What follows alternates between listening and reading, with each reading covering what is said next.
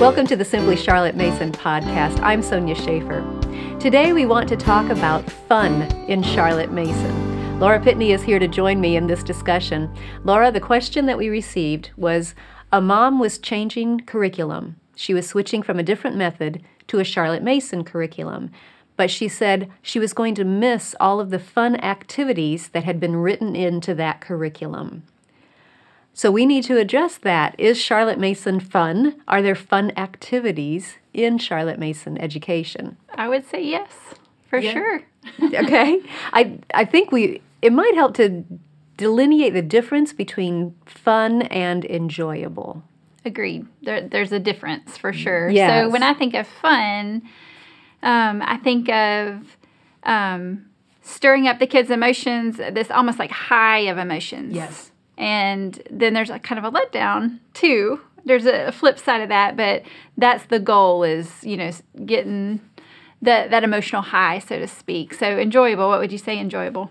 Enjoyable is um, it's pleasant. It's not repulsive. You know, it's not like I hate doing this. It it is something that is pleasant, but it's more of a steady thing than this emotional roller coaster, if you will. Yeah. Now, when I started, way back when, before as I was as I was still learning about Charlotte Mason, I was coming from a unit studies background, and so I was doing a lot of these activities, what they would think of as fun activities, that were written into the curriculum and that I was putting in by myself. But I remember that as my kids grew older, I would refer back to those activities that we had done that first year. And they would remember some of the activities, not all of them. That was interesting. And they would remember the activity, but they would not remember the lesson that went with it. Like we were studying um, one of the Roman emperors, and we built this great big ark out of paper over a big archway in our house, an, open doorway. Sure. Made this huge arch, put it up there. It took forever. You know, I'm not artsy craftsy, so to me it was like, why are we doing this? It yeah. takes forever. But we got it up there, and it's like, ta-da! Took yeah. pictures, da da da da da. They did not remember which emperor it was for, or anything about their Arc de Triomphe, or anything yeah. like that. So there's a difference, I think. We we might put too much emphasis on these fun activities because we think that they are more valuable than they really are. Yeah.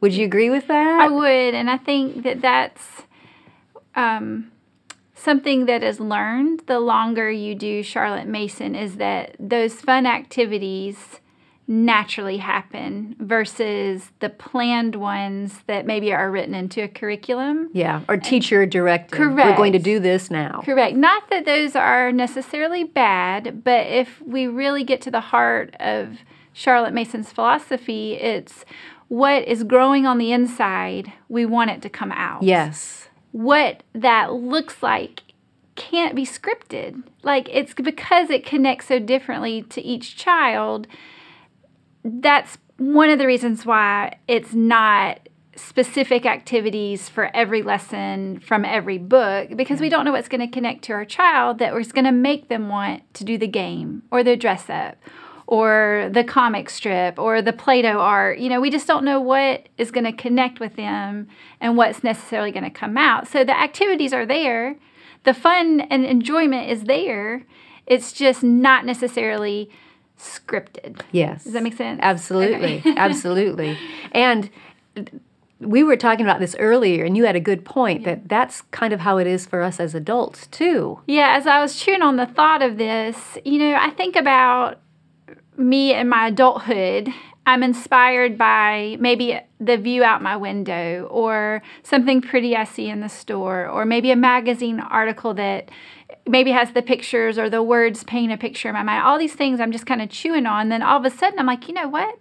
I want to rearrange this furniture or paint this wall to kind of mirror what that vision gave me. It's like it hits me and it comes out and I just want to do it, you know? So I was thinking about how that connects with me. And then in the same way, that process is happening in my children. You know, they're being influenced by all the things around them, our home atmosphere, the books they read, um, all the ideas. To, yeah, it's, yeah, it's just pouring into them. And who am I to say, make it come out right now? Yes, and it has to look like this. Correct. So there's freedom in trusting the method, knowing that in my experience as an adult, that is happening, that I can trust it as I'm doing this method with my children, that it's going to come out as well. And I've seen it, you know, Yes. it, early on, um, I, I do remember having things scheduled for my little ones to do, keeping their hands busy in a profitable way, or together we're going to work on this project, but it's ultimately teaching them this kind of craft that they'll use as they develop. You know, so I do remember having things planned out and purposeful. And, um, you know, if we're going to make origami, we might stream it up for a little tea party. You know, it, there was things that we did in our home that were projects and fun things. Um, so I don't want to neglect those things. My mindset was just, okay, what's the purpose of it, and let's keep that going um, to where it's not just stuff I, you know, that doesn't help the atmosphere or something that they're learning. Yeah, it's real Kind of easy to cross the line into busy work. Yes, and so I definitely caution that, but I, I mentioned that to say that it's not like I, ne- I neglected all the things just like you didn't either. It was just it kind of grew into what it naturally should be versus what I thought it should be. And so um, as my children got older, I definitely saw the fruits of my labor, so to speak. Um, and I had to let go of wanting it to be a certain way or happen at a certain time Oh, that's a good point. you know, it- because it's like all this effort of pouring into my children, and it's like I want it on cue to come back so that I can be like, okay, good job. Yeah, uh, so I can take a picture and say, "See, they learned something." Ta-da! right. Yeah. And so it just, I had to let go of that because that's not real life, especially in the Charlotte Mason world when we're we're wanting them to connect to all these beautiful things and ideas.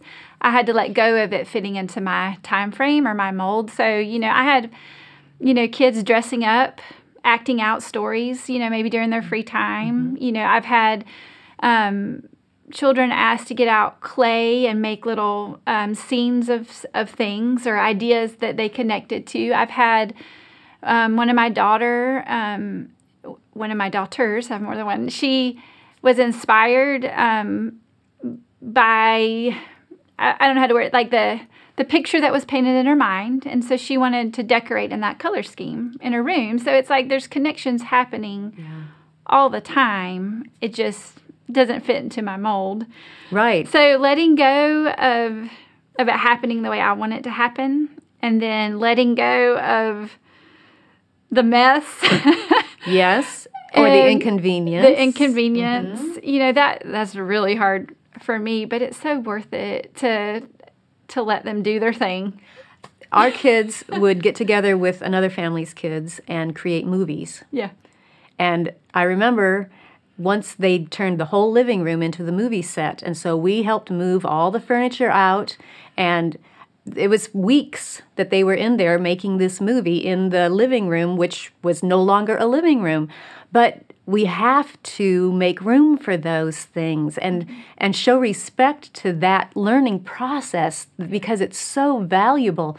And if you think about it, it's as you were saying, as an adult, when you finally get to the point where it's like, okay, this idea has been germinating, now's the time to act on it. Mm-hmm. I'm going to paint the front porch or whatever it is.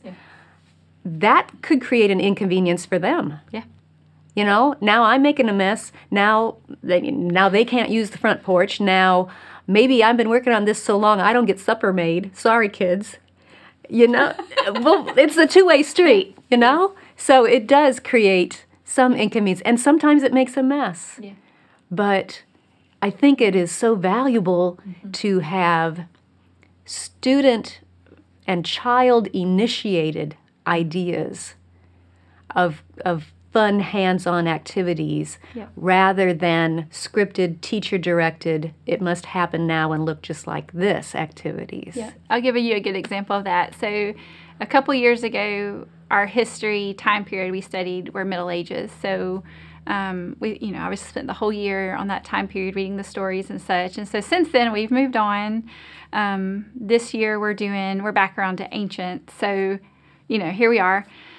And so, you know, one of those things of giving your children duct tape and a safe hot glue gun that's, you know, not going to burn burn them too bad, scissors, old t-shirt they could cut. It's like I'm in there getting my coffee one morning, I turn around, there's just like this full man in armor standing next to me. Oh. because he had made the helmet, he had made the breastplate, all the all the gadgets, all, everything, head to toe. I mean, I had seen him working on it for a few Sure. days, you know, Yeah. but it's like, okay, it's seven o'clock in the morning, half asleep, and then hello, Mr. Armed, you know, man here standing. So here we are almost three years later, and it's coming out Yes. of him. Yeah. You know, and I couldn't have planned that any better. I mean, he knew, mm. you know, all the parts of the armor that he wanted. I mean, he knew the weapons. You know, it it, it was an inconvenience to me to have to go get all the duct tape, you know, and save all the Amazon boxes and you know, make sure the glue gun was, you know, in working order and he wasn't using it on the, you know, just all, there was so many components that was just irking me, you know, um, but it was worth it, you know, to, just even the pride that he had of this accomplishment. I mean, sure, one day we'll probably throw it all in the trash, you know, but the fact that he spent so much time and thought and he applied what he remembered or what he wanted, um, the the skills it took to trace and cut all the cardboard pieces. I mean, you know, it was a big deal, but here we are, you know, I guess three cy- history cycles later, not even on that, and it has surfaced and come out, you know. And But I'm- it's been, the idea Yeah. has been growing and growing and growing. yeah, I mean, I'm just gonna make him like stand guard at my front door. You know, it's like that's his position now. Scare off all the things, but And that is, to me, that is so much more valuable. It's a peek inside the ideas that are taking root rather than here we have a project we're going to do now. Everybody get out your scissors and your crayons and everybody make it look like this and that, so I can check it off and say we did something fun. We we did this project and now you remember. it's not as easy as that. yeah, yeah. And I, I thought of another uh, difference between fun and enjoyable. And again, you know, trust in the method that the activities will come out, you know, and the things that they connect to will come out. But, you know, sometimes we're not necessarily good at what we're teaching. And therefore, sometimes we make mistakes.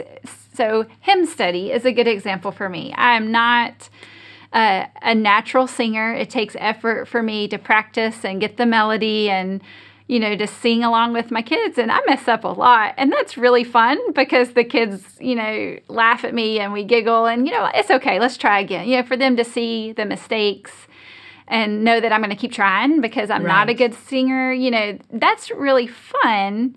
And it makes our hymn time enjoyable because we're all working hard together to Yeah. accomplish, you know, that lesson of learning the hymn together. So, you know, I don't want to discredit the fun part of it, but it's not in the sense of um, that em- that emotional high per se. No, it's- different. It's very much a relational yes. thing. Yes. That you're building those relations with Yeah. each other, having fun together. Yes. And and it's so important for them to see that we you can laugh at yourself Yeah. and keep trying. That's a huge example to them. So amidst the fun, they're learning important lessons and ideas as well. Yeah. Thanks. If you enjoyed this podcast, subscribe through iTunes, Google Play, or your favorite podcast app so you don't miss an episode. You can also subscribe to the video version of this podcast or read the blog post on our website at simplycharlottemason.com. All of those links will be in the notes, along with links to any resources that I mentioned. Thanks for joining me. I'll see you next time.